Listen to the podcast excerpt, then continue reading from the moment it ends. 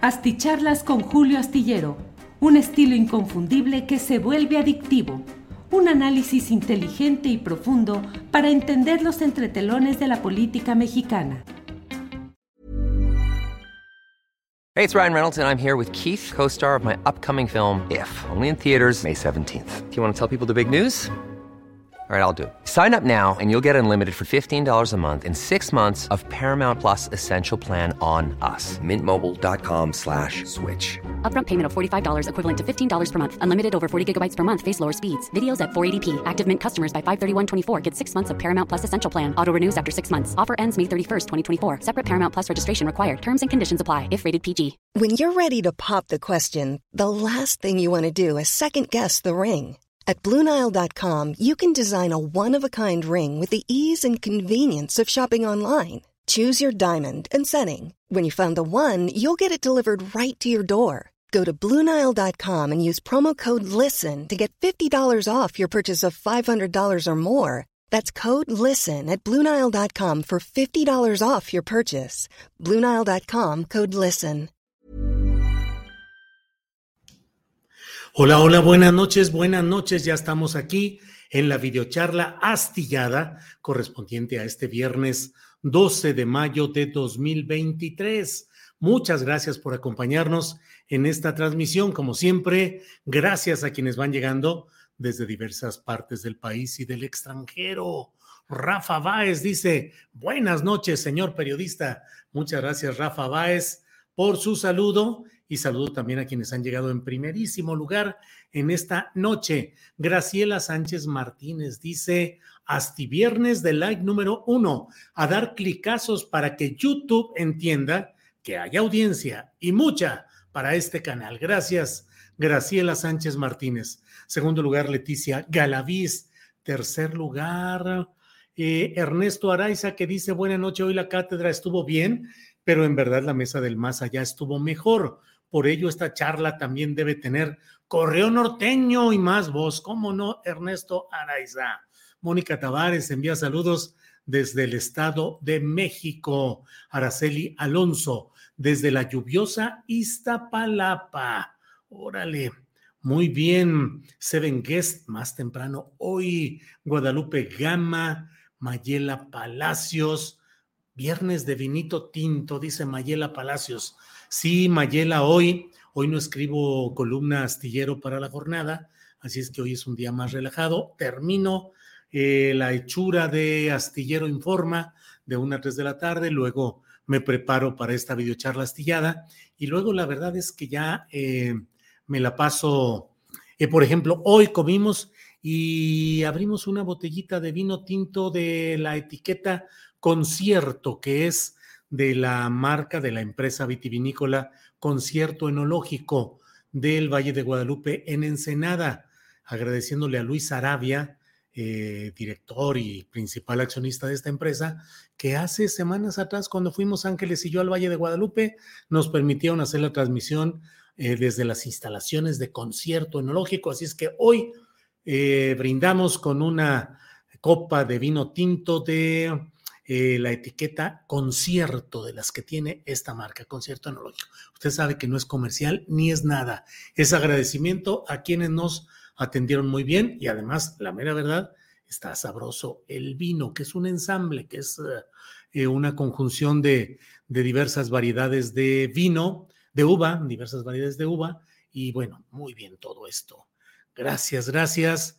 Ah, bueno, pues vamos ahí con todo esto. Saludos desde Querétaro, envía Alberto Sama, em, Guadalupe Flores, em, Raúl Chávez desde Chihuahua, capital. Bueno, bueno, bueno. Vamos a entrar en materia. Le voy diciendo que no ha habido todavía ninguna reacción como se esperaba en el tema de los migrantes, luego de que ha eh, dejado de tener vigencia el título 20, el título 42 de Estados Unidos referente a las restricciones para poder alojar y permitir que se estén solicitando asilo quienes desde el sur, sobre todo del continente, se dirigen hacia Estados Unidos en busca de asilo de recepción para trabajar en Estados Unidos. Em, no hubo la irrupción hasta este momento, la irrupción enorme de grupos que se aprestaban todavía ayer con la idea de entrar muy rapidito, pero de entrar muy rápido, muy directamente, a sabiendas pues de que serán regresados en la mayoría inmensa de los casos a México, donde hoy el canciller Marcelo Ebrard dijo que estamos, uh, no estamos preparados para recibir más de mil migrantes al día de los extranjeros que sean devueltos de Estados Unidos. Dijo Marcelo Ebrard de manera muy categórica, no podemos, y ya se los dijimos, no podemos, hombre, recibir mil, eh, mil enviados, mil, eh, mil devueltos de Estados Unidos hacia acá. Entonces, bueno, eh, hoy ha sido un día en el cual ha habido muchas declaraciones, tanto del presidente de la República y en general de rechazo a esa postura del senador Kennedy de Luisiana, John Kennedy, que no tiene nada que ver con la familia Kennedy de los fallecidos John F., expresidente de Estados Unidos, ni de Robert Kennedy, sino que son otra variante distinta, no emparentados. Y bueno, ha habido una serie de respuestas hoy, tanto del canciller Marcelo Ebrard como del embajador de México en Estados Unidos, Esteban Moctezuma, en el sentido de rechazar las palabras groseras y grotescas de este personaje que se atrevió a decir que si no fuera por Estados Unidos, en México estaríamos comiendo comida de gatos, comida para gatos y durmiendo en tiendas de lona, en tiendas de campaña, pues en una verdadera agresión contra nuestro país y contra, contra, una relación que se va tejiendo de manera muy delicada, con muchas sesiones y concesiones de México hacia Estados Unidos, como entre otras el envío de Guardia Nacional al sur del país para contener desde allá más aún, contener más esa, el flujo migratorio que viene desde el sur del país y además con la recepción en la frontera norte de nada más mil, mil migrantes al día, nada más, y la versión de uno de los funcionarios de Estados Unidos en el sentido de que México podría estar dispuesto a que esas personas que llegan de vueltas de Estados Unidos a México para que estén como en sala de espera en México, en la frontera norte, pues que a lo mejor México toma la decisión y ayuda transportándolos ya de una vez hasta el sur del país para que de ahí ya agarren camino rumbo a sus países de origen. Pero bueno, pues de todo esto hay por aquí. Muchas gracias. Eh, Nacho Flores dice, yo ya me estoy echando un vino blanco o parece tequila blanco. ¿Qué pasó, Nacho Flores? No me va a decir usted que va a estar como Ernesto Cedillo, que ponía sus vasos con cerveza y decía, pero es hidral, ¿eh? es hidral lo que estoy tomando. Así va a estar usted, Nacho, con que es vino blanco y en realidad vasote de tequila blanco. Bueno, eh, Alejandro Sánchez Soria dice Santiago que dio aval a casinos meses antes de acabar el sexenio de Vicente Fox. Eh, Carmen Castro dice saludos, igual fui la semana pasada al Valle de Guadalupe, todo genial, conocí y degusté en varios lugares, cerrando con broche de oro en el cielo. Sí, Ángeles y yo también estuvimos ahí en el cielo y realmente muy sabroso, muy interesante, todo en el Valle de Guadalupe. No, pues Ángeles Guerrero, si me estás escuchando, mira nada más. Eh, José Chávez dice, órale Julio, ya traes un vinito, cántanos algo. Ya ves, Ángeles, ya puedo echarle aquí. Eh, de todo esto. Marta María Sánchez dice felicidades al mejor periodista como lo es Julio Astillero, aunque hay veces hace que me duela el estómago. Marta María, lo sé y me duele, créame, a veces me duele tener que poner el acento en algunos aspectos críticos. Luego escucho, ayer escuché al tal jefe Diego Fernández de Ceballos en un segmento que tiene con José Cárdenas en Radio Fórmula. ¡Ah, caray, de veras que le carga Diego Fernández y le cargan en general tanto al gobierno de la 4T, que a veces digo, híjole, tienen razón algunos de quienes se enojan, porque luego de escuchar tanto improperio y tanto disparate y tanta agresión y tantos señalamientos en campañas ya estables, eh, ya programadas contra el gobierno de López Obrador, Híjole, pero sin embargo, Marta María, pues hay ocasiones en las cuales uno tiene la obligación justamente de advertir las cosas exactamente desde este flanco, que en el flanco mío es un flanco de izquierda, es de un flanco de alguien que quiere que se hagan muchas cosas más de las que se realizan, que entiendo porque tengo décadas de estar leyendo, escuchando, estudiando, atendiendo todo lo que son los procesos políticos, de tal manera que me resulta difícil callarme. A veces hay quienes me dicen, bueno, ¿y por qué no le entras a la política, diputado, senador? Yo les digo regidor o lo que sea, pero siempre digo, híjole, si yo estuviera de diputado, de senador, a mí se me hace que a las primeras de cambio me estaban dando de baja, tanto en el partido como en muchos lugares, porque yo no podría quedarme callado ante muchas de las cosas que veo.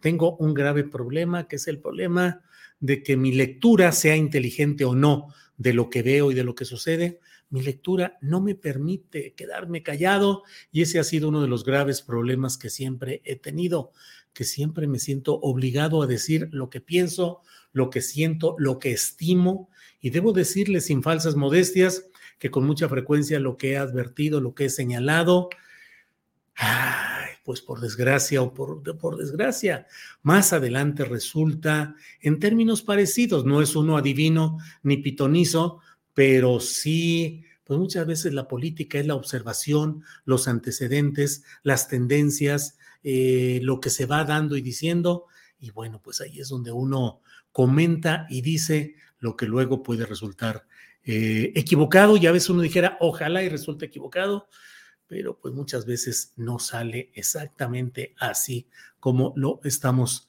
hablando. Eh, eh, ah, eh, dice Litos HB, no vamos a caer en la estrategia electoral de los republicanos ni de los demócratas que resuelvan sus problemas em, como puedan. Bueno, pues en eso estamos.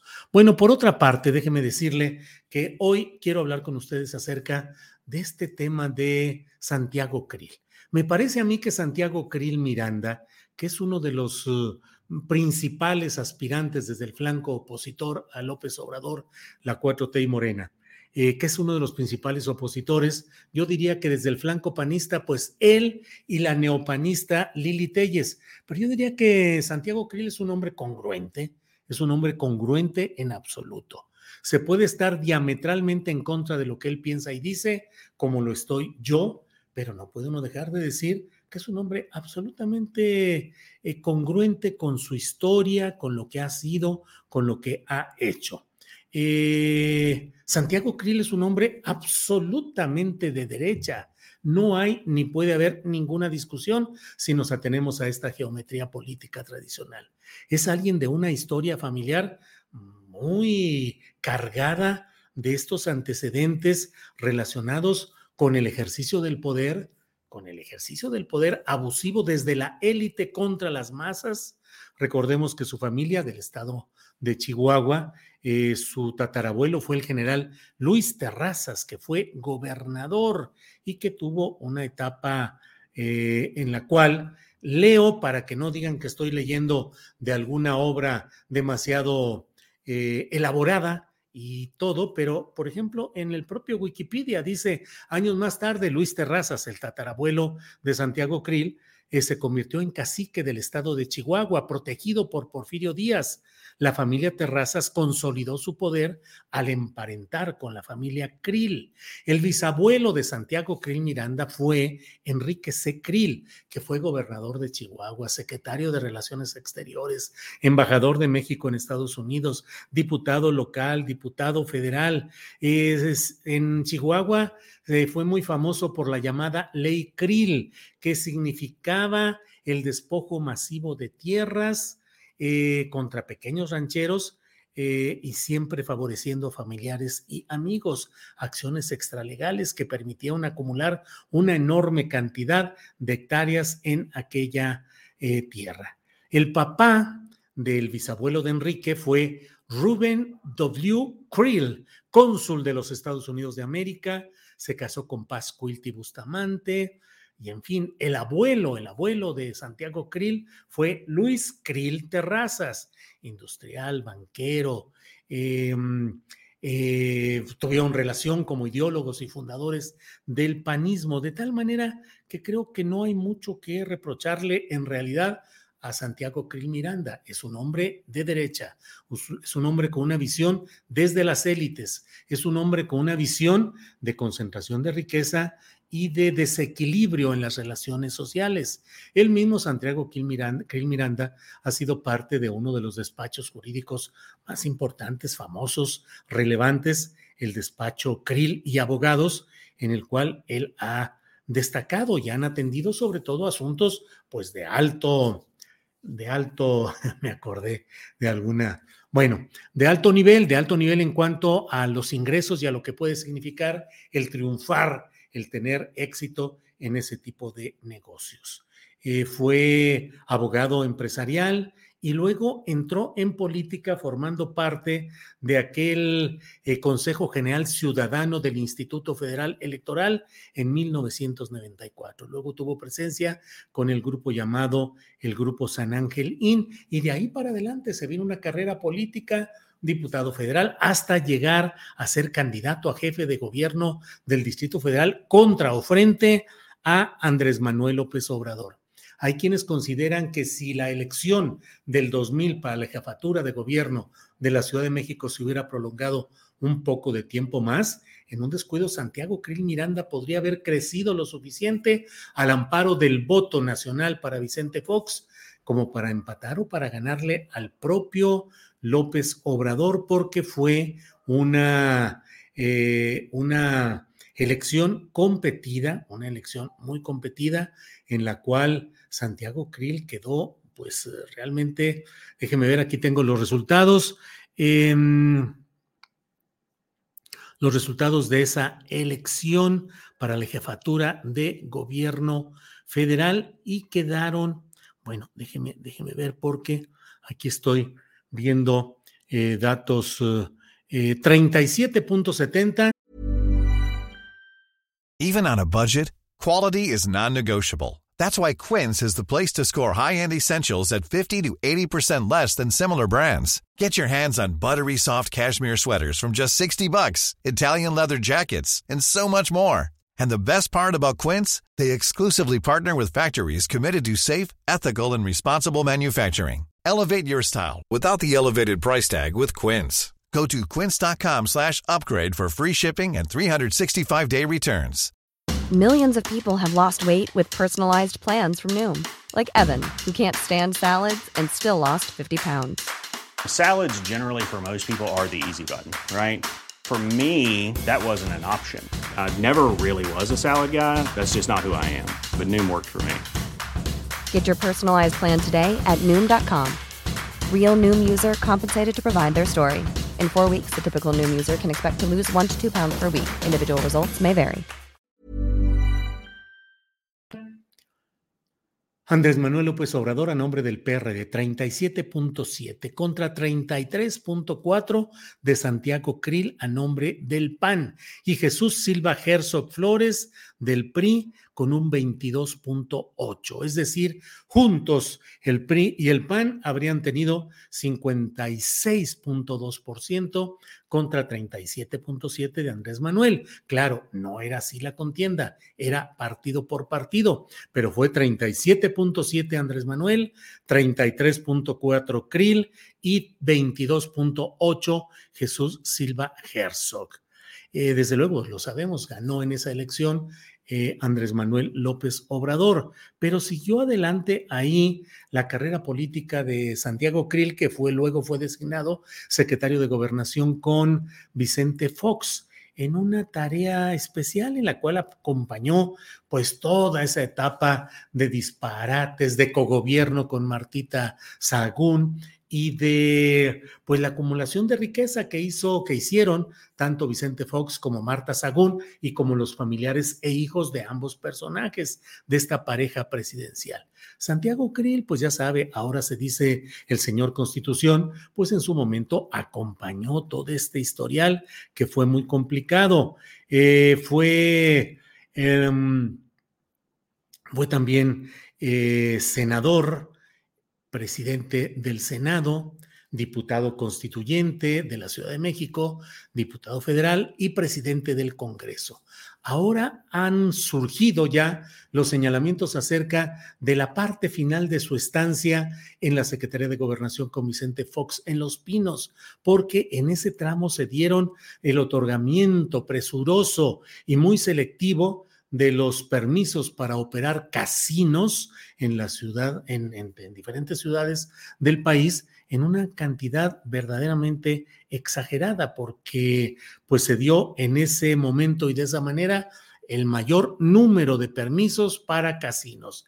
En momentos en los cuales, bien lo sabemos, eh, Felipe Caldeón Hinojosa detonó la guerra contra el crimen, eh, llegando al poder que usurpó, eh, pero pegadito a ello estaba la historia de las concesiones y los entendimientos que tenía el propio gobierno de Vicente Fox, ya con, uh, eh, García Luna, Genaro García Luna, como director policíaco principal, y ahí se tejieron muchas de las cosas que luego desembocaron y estallaron con eh, Felipe Calderón. Entonces, los casinos estaban relacionados entonces, como ahora, mucho con el lavado de dinero, con los mecanismos para poder asignar esos negocios a grupos oscuros, para no decirlos de otra manera, que han seguido avanzando y que solían pagar esos favores, pues de la mejor manera que le era posible.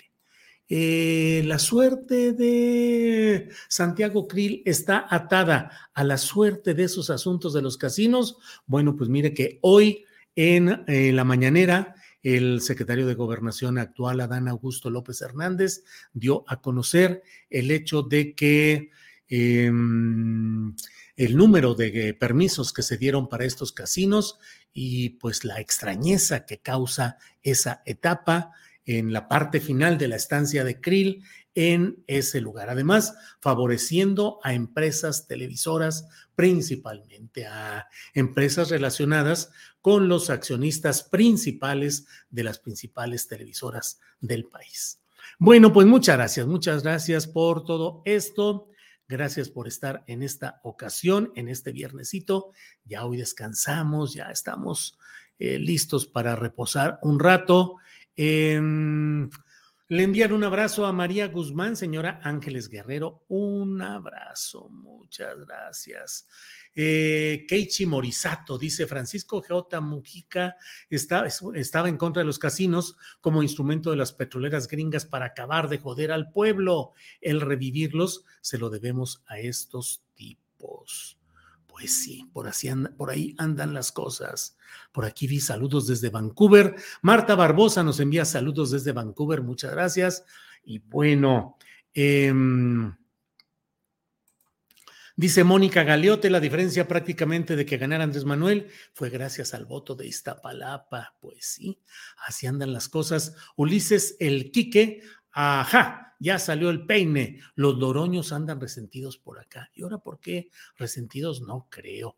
¿Qué pasó, compa Julio? ¿Qué es eso de traer pelo en pecho de fuera? ¿Acaso llegó borracho el borracho? No, Carlos Amador, ¿cuál pelo en pecho? Si soy lampiño al mil por ciento. Pero no, simplemente que está el calor realmente muy fuerte, está fuerte, fuerte el calor por aquí. No sé cómo estén por allá en otras ciudades, pero la verdad es que así está.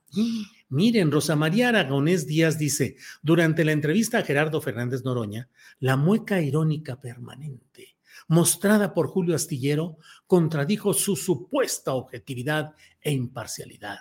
Qué lástima. Rosa María Aragonés me vio con mi mueca irónica permanente si es una mueca irónica permanente, pues la pongo en todos lados y en todos los casos en los cuales, pues no sería un problema. Supongo que quiere decir que permanente durante ese pedacito de la entrevista o durante algún eh, momento mayor, pero bueno, pues la verdad es que...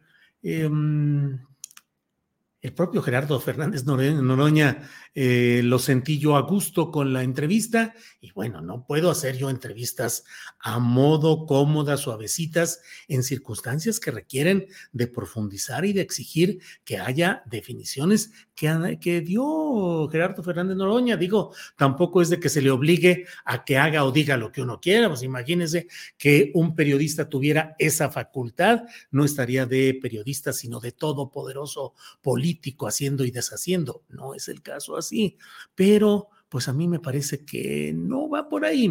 Yo vi muy respetuoso a don Julio con el diputado, dice Red John.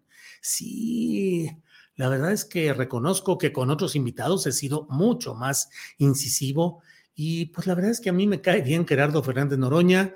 Eh, reconozco mucho el trabajo que ha hecho de ir remando contra corriente. Recuerdo que de entrada le dije, oye, bla, algunas cosas. Dijo, bueno, el trato que me da el presidente López Obrador. Le dije, pues, ¿cuál trato? O sea, no hay trato.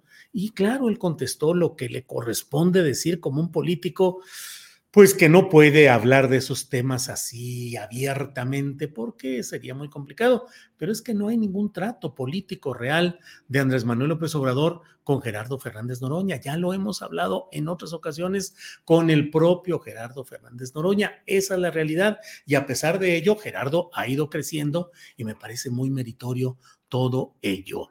Eh, Además, luego, miren, luego sucede como hoy en la entrevista que le hice al doctor Lorenzo Meyer, que me dicen, te ganó, ya viste cómo él sabe más que tú.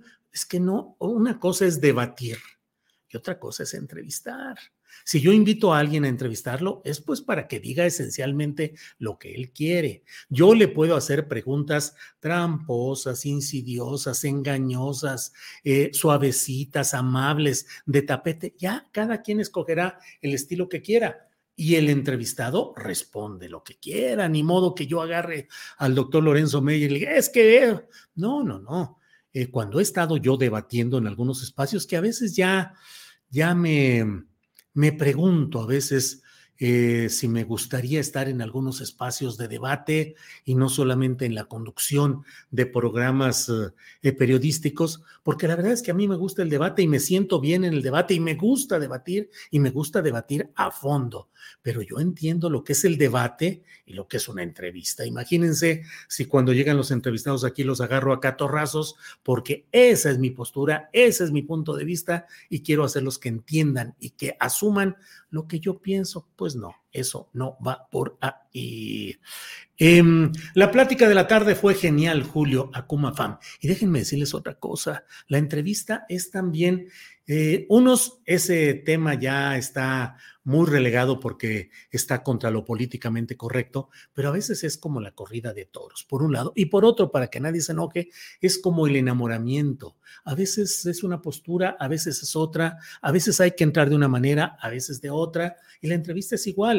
Hay ocasiones en las cuales al entrevistado no hay que dejarlo más que con el micrófono prendido y solitito va diciendo cosas importantes e interesantes. Hay otros que hay que estar picando, insistiendo, reiterando, volviendo al asunto para tratar de que digan algo interesante. Y hay algunos, como don eh, el ingeniero Cuauhtémoc Cárdenas, que francamente, pues resulta muy difícil sacar una declaración que él no quiera dar, porque el ingeniero Cárdenas es de tal manera que le dice uno, oiga, ingeniero, esto más esto más esto eh, al cuadrado y con este de tal manera y es, y él nada más dice, pues no, no lo veo así.